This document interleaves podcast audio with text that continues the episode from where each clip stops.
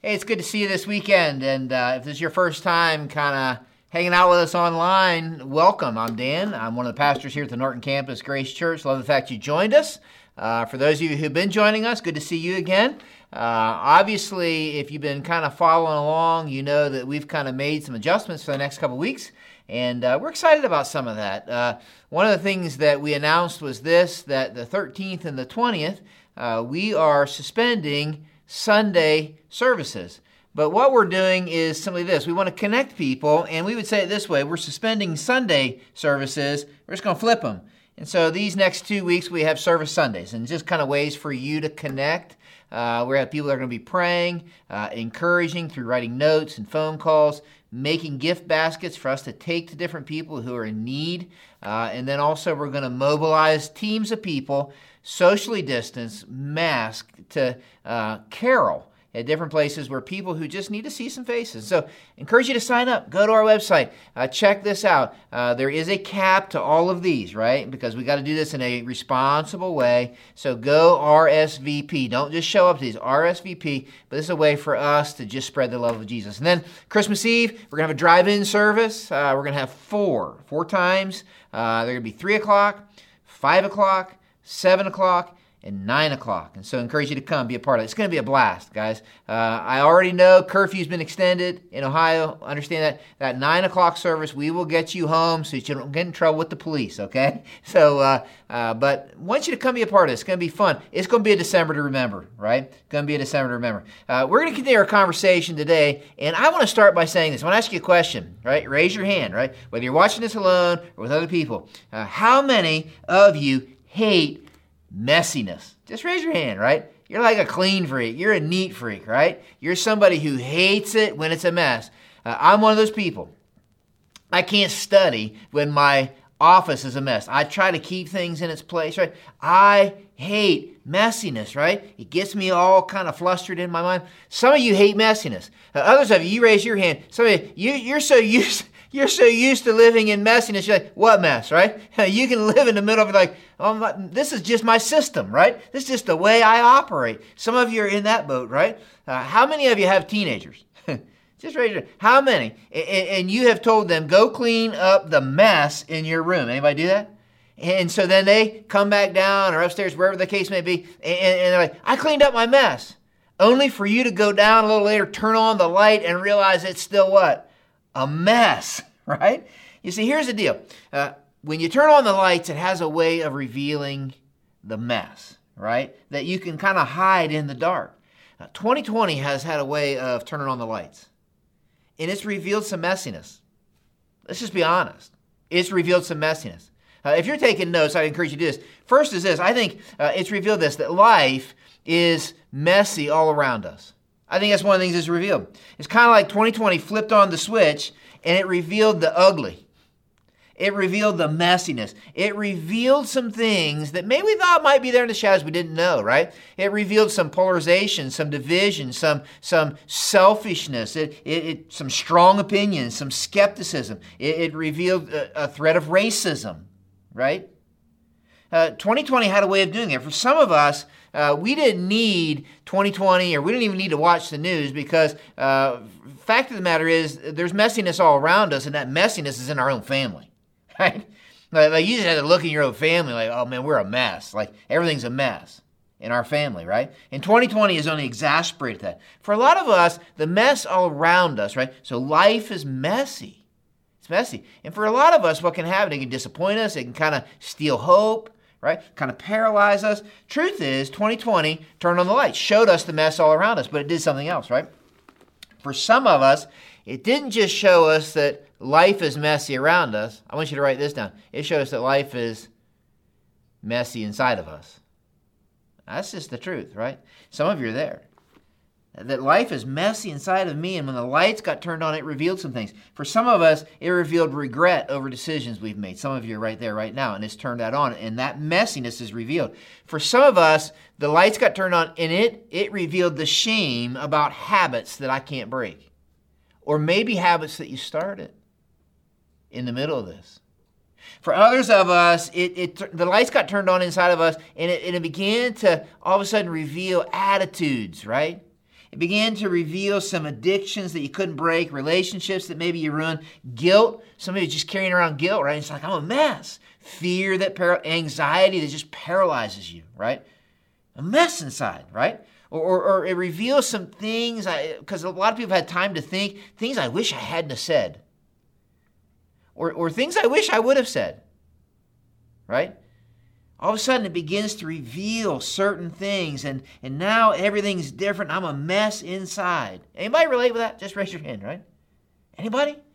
You see the first christmas can help us navigate the mess the mess around us the mess inside of us because the first christmas didn't happen on a hallmark card. We've been talking about this. First christmas we try to sanitize it right we try to polish it. We try to make it look like a Christmas program. You, you ever you ever done a Christmas program with, with little kids? Anybody ever do that or seen that? And, and so you do this kind of depiction of the nativity, right? Uh, my wife and I had the privilege out in Indiana one time to to direct one of these, right? The little kids in the bathrobes and all that. You ever you ever see what that's like? And everybody's freaked out. Moms want their kids to perform, and everybody wants everything to be perfect, right? Can we just say something? Can we admit it? They're never perfect. never. When you got a bunch of little kids doing the live nativity, it's not going to be perfect. The shepherd's going to pick his nose, right? Mary and Joseph are going to forget the line. The sheep is going to eat the frankincense. It is going to be a mess, right? And here's what I would say let it be a mess. Come on, let it be a mess. Here's why I tell you that. First Christmas couched in messiness. First Christmas couched in messiness. And nowhere is that more evident than in the part of the Christmas story that is the most avoided, maybe the hardest to read. It's just overlooked. And yet there's something profound in there. I want to share it with you. I want you to look at it. Go to Matthew 1. Get there in your Bible. If you got to pause this and get there, whatever, go to Matthew 1 and uh, use your phone, Bible, whatever the case may be. Matthew 1, and we're going to start right at the beginning because here's what it says it says this this is the, there's a big word, genealogy of Jesus, the Messiah. What's this about? Genealogy, this has been something that had been common. Genealogy is part of, of what they would have shared to tell where somebody came from, right? It's the part we avoid, but this would have been very important to them. Because literally, this would have been the resume of whoever they're talking about. And so there would have been a lot of kings that when they shared their genealogy, they would have selected who they wanted included and who they didn't. Right? Because it'd have been important. Like, wow, that's kind of beefs up the resume. Which makes Jesus's, listen, genealogy even more intriguing to me. Let's just read it and make some observation. Here's what it says.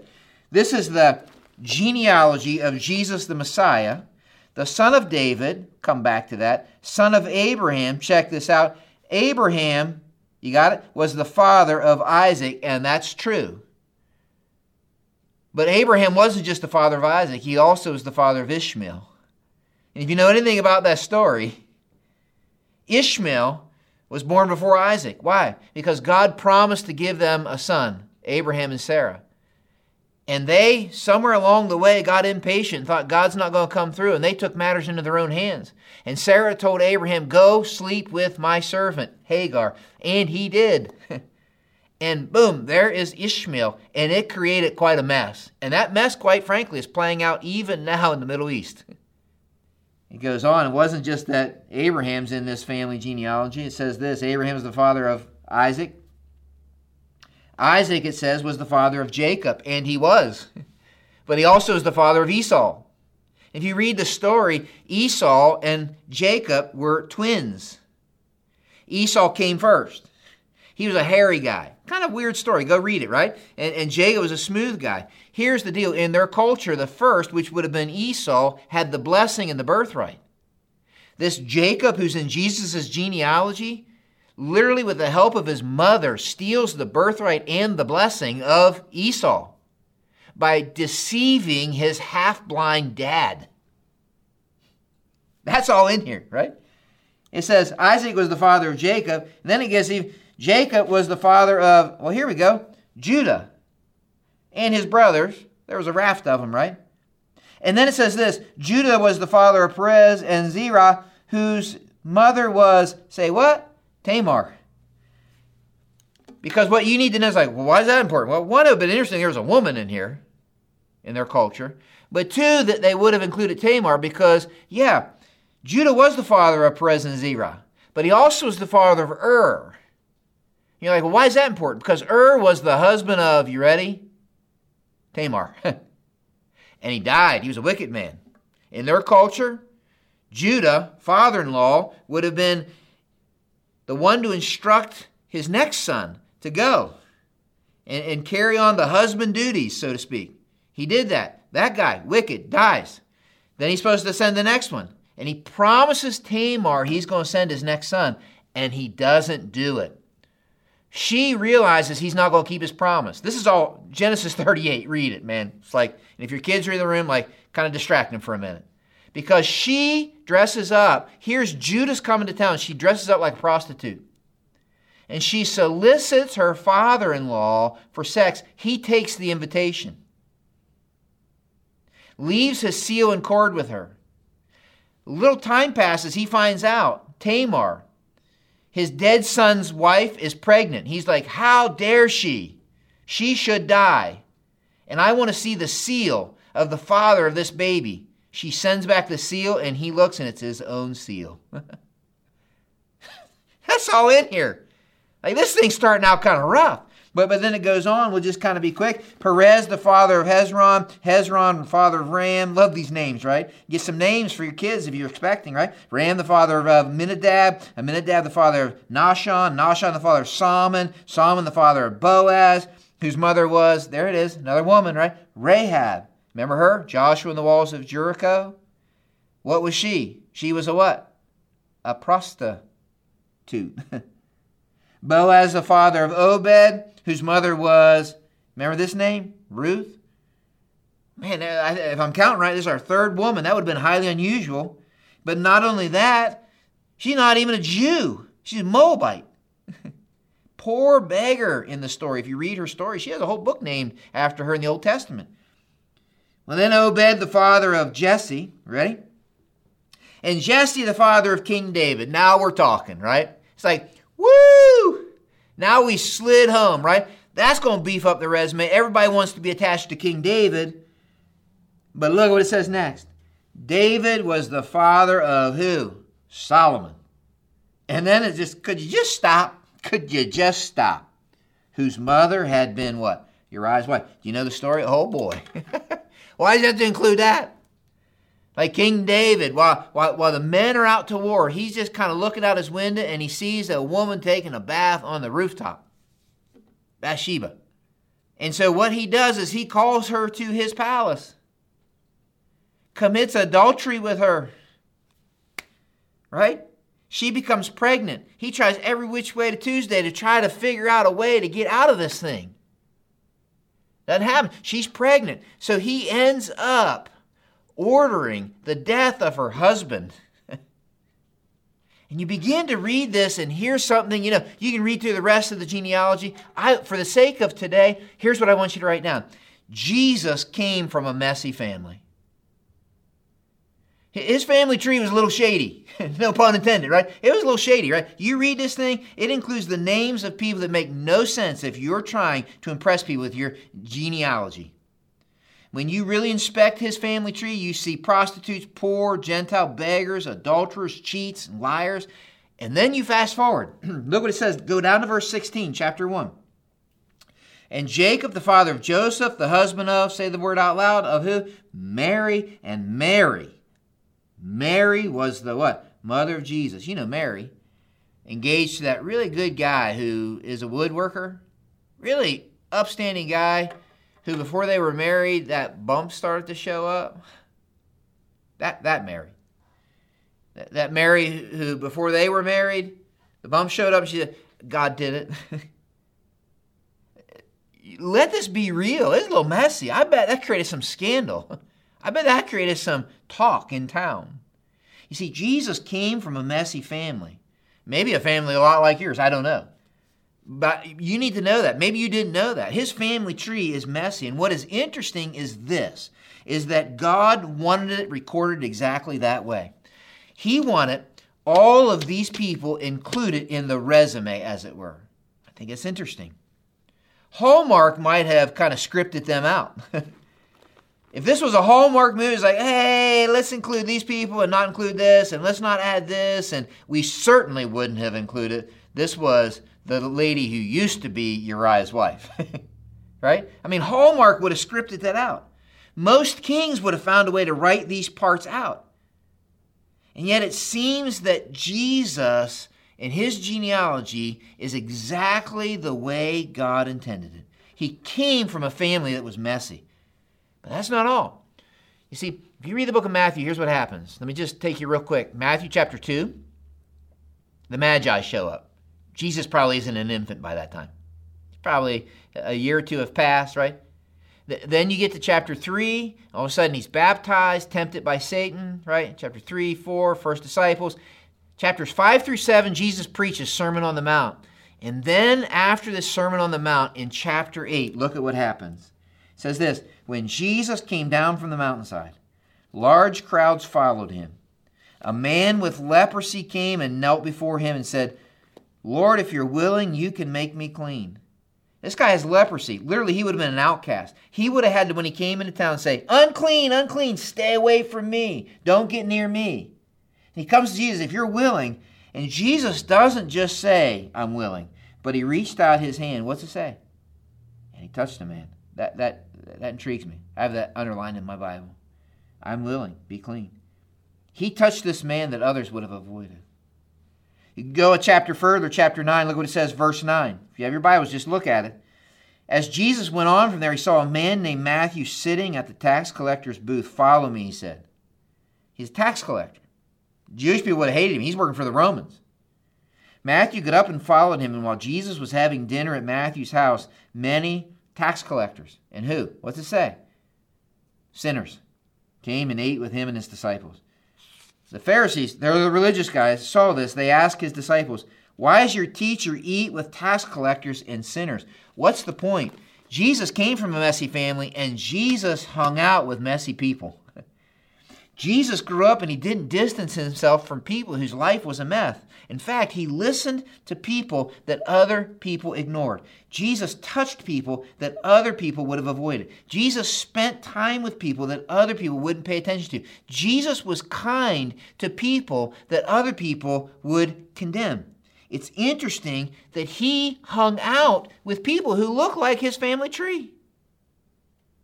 That's interesting to me.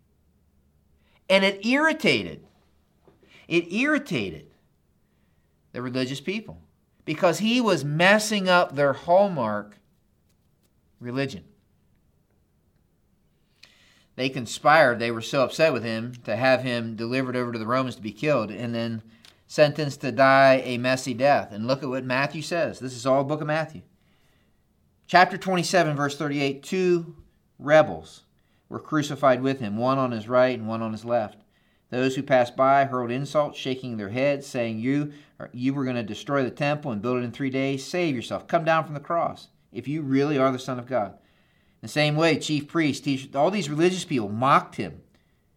He saved others, but he can't save himself. He's the king of Israel. Let him come down now from the cross, and we'll believe in him. He trusts in God. Let God rescue him if he wants him. For he said, I am the Son of God. It's like, why does he save himself?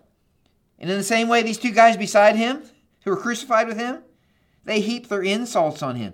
Here's the way I would write it down Jesus died between two messy guys. He came from a messy family. He hung out with messy people. He died between two messy guys, two rebels. They're heaping their insults on him. They're literally dying together. This is the reason for the story of Christmas. Here's what I want you to know the baby born on that first Christmas came so that he could die on that first Easter. Why? Let's go back to where the story all started. Matthew chapter 1, there's something interesting. You have your Bibles open there, right? Here's what it says. This is the genealogy of Jesus, the what? Say the word out loud. The what? The Messiah. The Messiah. The son of David, son of Abraham. Verse 16. Jacob, the father of Joseph, the husband of Mary, and Mary was the mother of Jesus, who is called the what? Say the word out loud. The Messiah.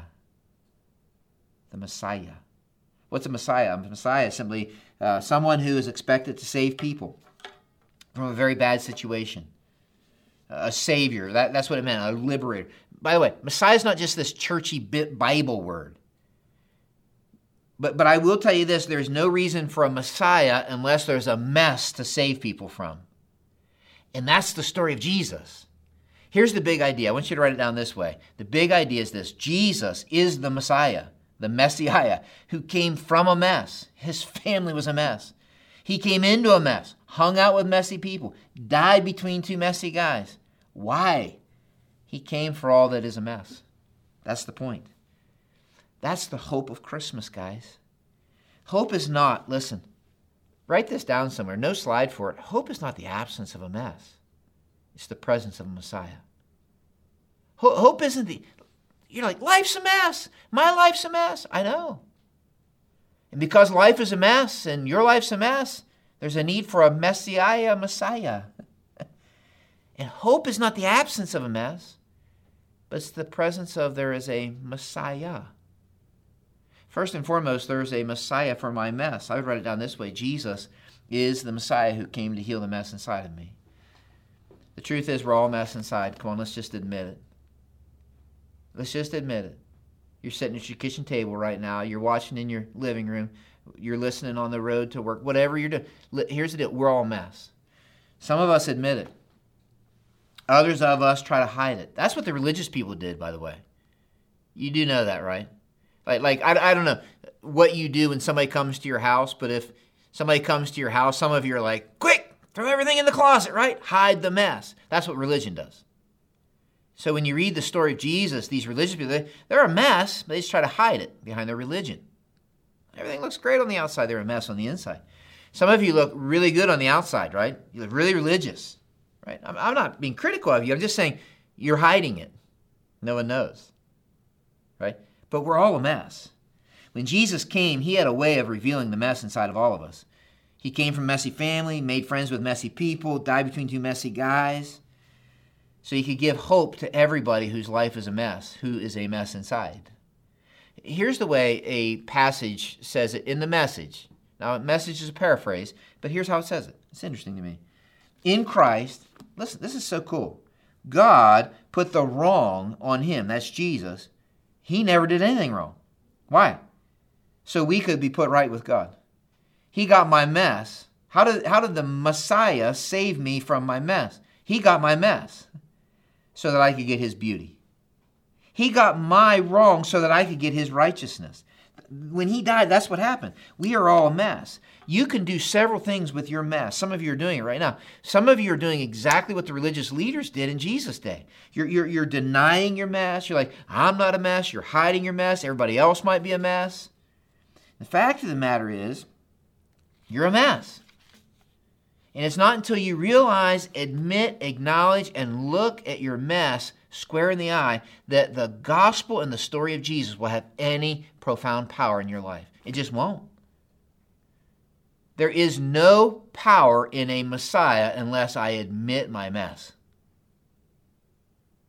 So some of you are like denying it, and I'm like, listen, I got to look at it. Others of us, we're trying to clean up our mess. Like, I'm just trying to get some hope, so I'm just trying to clean it up so that I can invite Jesus to be a part of my life then. And I want to tell you this that hope doesn't come when I clean up my mess, but hope comes because of my mess. There's a Messiah because life is a mess. Jesus came and died for everything that's a mess in my life so that he can take what's a mess and make it beautiful. Uh, others of us have gotten so used to our mess, we just kind of nose blind to our mess, right? Our life stinks and, and, and we kind of come nose blind to it, right? Uh, some of us, if we're honest, and some of you know what this is like, you ever sit in your house and it gets so a mess, you don't even know where to start? You ever been there? Like you sit in the middle of a mess, you're like, uh, it's so out of hand, I don't even know where to start. And some of you, that's your life. It is so messed up right now that you don't even know where to start. Because somehow you think you have to clean up the mess. And the place to start is this I need to invite the Messiah into my mess. That's why he died. He died for all the decisions that you made that you regret. He died for all the things that you're ashamed of. He died. Someone died. It was him. something really cool happens when I invite the Messiah into my mess. Ephesians chapter 2. Let me show it to you. New Living Translation.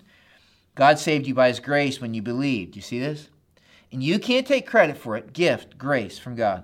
Salvation is not a reward for the good things we've done, so none of us can boast about it. For we are, say these words out loud, we are what? God's masterpiece. He's created us anew in Christ so we can do good things He planned for us to do. Write this down somewhere. The Messiah turns my mess into His masterpiece. That's what happens. he literally turns my mess into His masterpiece. He takes what is a mess, makes it beautiful. And He says, You are not only a trophy of grace, but you are now my masterpiece of good. I have plans for you. Some of you right now, you're a mess inside you're not sure what to do and you're trying to deny it. I'm telling you this the gospel and the story of Jesus never makes sense until you admit it. Some of you are trying to clean it up. And I'm saying, listen, hope is not the absence of your mess, but it's inviting the Messiah into your mess. He died for all those things that are a mess. That attitude that's bitter, that unforgiveness that you can't seem to somehow unload that guilt that just follows you around like a shadow you can't shake. That's why the Messiah died. If there's not a mess, there's no need for a Messiah. And God said Jesus is the Messiah. Came from a mess, hung out with messy people. All right. He he knows we're a mess. You you might need to know that today. watching this. He already knows. Everybody else you've got hidden from. Everybody else you have it hidden from. Not Jesus. He knows you're a mess. And He loves you. And He died for everything that's a mess inside of you. And He wants to turn your mess into a masterpiece. And it's grace. Have you ever said yes to Him? Have you ever invited Him into your mess? It makes me think something else. Like, there's not just a mess inside of me, but some of us, like, we've done that, but we look around us and we're like, oh my goodness, everything's a mess. and I would write this down Jesus is the Messiah who gives hope for the mess all around me. For some of us, we look all around our life like, okay, I've invited Jesus to kind of take the mess inside of me and make it a masterpiece, all that kind of stuff. But I look and I watch the news and I look at my family, everything's a mess around me. And Jesus, if Jesus is the Messiah for the mess inside of me, why would he not be the hope and the Messiah for the mess all around me? Can I just talk frankly with you? For some of us, it's easy to think in the middle of a messy season it's easy to think that hope is found in a political solution, an economic solution, some other maybe humanitarian remedy, and those things aren't bad.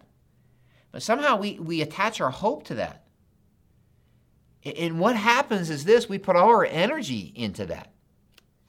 We put all our energy into making sure our political platform is the, the thing that makes its way, or the economic reform is the thing that makes its way, because that's where the hope of the future is.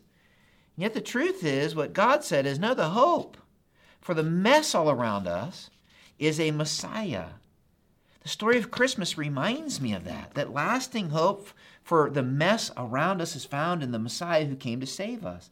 And here's what's interesting. For those of us who've said yes to Jesus, God seems to say that for those who've invited the Messiah into their mess, we become agents who take the message of that Messiah into a messy world. Look at what it says, 2 Corinthians 5. It's in the message. I have it written here in my notes. God put the world square with himself. I love the way they word that. Through the Messiah, giving the world a fresh start. Woo! We need that, right? By offering forgiveness of sins. God has given us the task of everyone uh, telling everyone what he's doing. That's our task. We're Christ representatives. God uses us to persuade men and women to drop their differences, enter into God's work of making things right between them.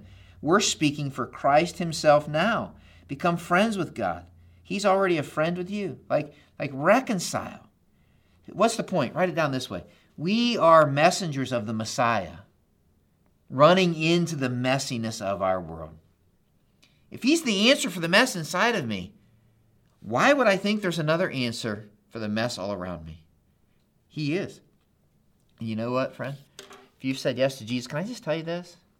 That, that, that literally what he says is this Messiah who came from a family that was a mess, hung out with people who were messy, died between two messy people. He says this I'm the answer for the mess inside of you. And I'm the answer for the mess all around you. And once you've said yes to him as the Messiah of your life, he says, Now I don't want to simply make you a masterpiece, but you are the messenger. I want you to give your attention to running with this good news story of a Messiah who came from a mess into a mess to help all that is a mess. You see, I can tell you this I meet with a lot of people, and we can spend a lot of time trying to fight a lot of battles that we think are going to bring hope to our world, and we can lose the war. The fact of the matter is, Jesus is the hope. You see, that's why we're doing what we're doing for the next couple weeks. That's why we simply have taken these words and flipped them. For the next two weeks, we're doing this. Sunday services are now service Sundays. Why? Well, for the next two weeks, instead of coming and listening to the preacher pray, I'm inviting you. Will you come and pray? Will you come and pray with us for the messiness that's around us? Maybe the messiness inside of us. For the next two weeks, I'm inviting you to come, sign up, RSVP, instead of coming and hearing what you can do to demonstrate the love of Jesus. I'm inviting you to come and do it. Come and do it. Uh, I'm inviting you for the next two weeks, instead of coming and listening to the preacher, encourage, inspire, exhort you. I'm going to say, why don't you come and encourage, inspire through calls and cards? For the next two weeks, I'm saying instead of coming and sitting in a room and singing songs that we love of worship, I'm saying, why don't we take this road on the show, uh, or this, this show on the road, and, and let's take our worship there. Let, let's, let's get out of the building. The church has left the building. And in a socially distant, responsible way, let's share the love of Jesus. Why? Because he's the Messiah who said, You are the messengers of the message of the Messiah. And so, right now, things seem messy. Why don't you run into the mess? Now, listen, here's what I know. Some of you cannot. Some of you, you don't feel, this is not what you can do. It's not even what some of you should do, to be honest with you. We're just trying to find creative ways to connect with those of you who feel comfortable. For those of you who don't, like I'm home until the, until you know I'm sure that we're in a safe spot. It doesn't mean you're off off the hook, right? If you're somebody who said yes to Jesus, why don't you find a creative way to run into the messiness with the message of the Messiah? You're saying, Dan, how do I do that? I double dog dare you right now to begin praying for your three. Right now. As soon as you're done with this video, three people that you know who've never said yes to Jesus. Go beyond that. Pray, just like we're going to do here at the building. I double dog dare you. Pick two people that you could write a card to this week. Two people you could write a card to this week to encourage them. They might be somebody that's lonely. They might be somebody who's disconnected. Pick two people. Come on. I, I, I'm saying put shoe leather to this. I double dog dare you to pick three people to pray for, two people to encourage, and one person to do something for. Whatever that is. Send them a, a gift or something. Run into the messiness with the message of a Messiah who came and he's the hope of the world.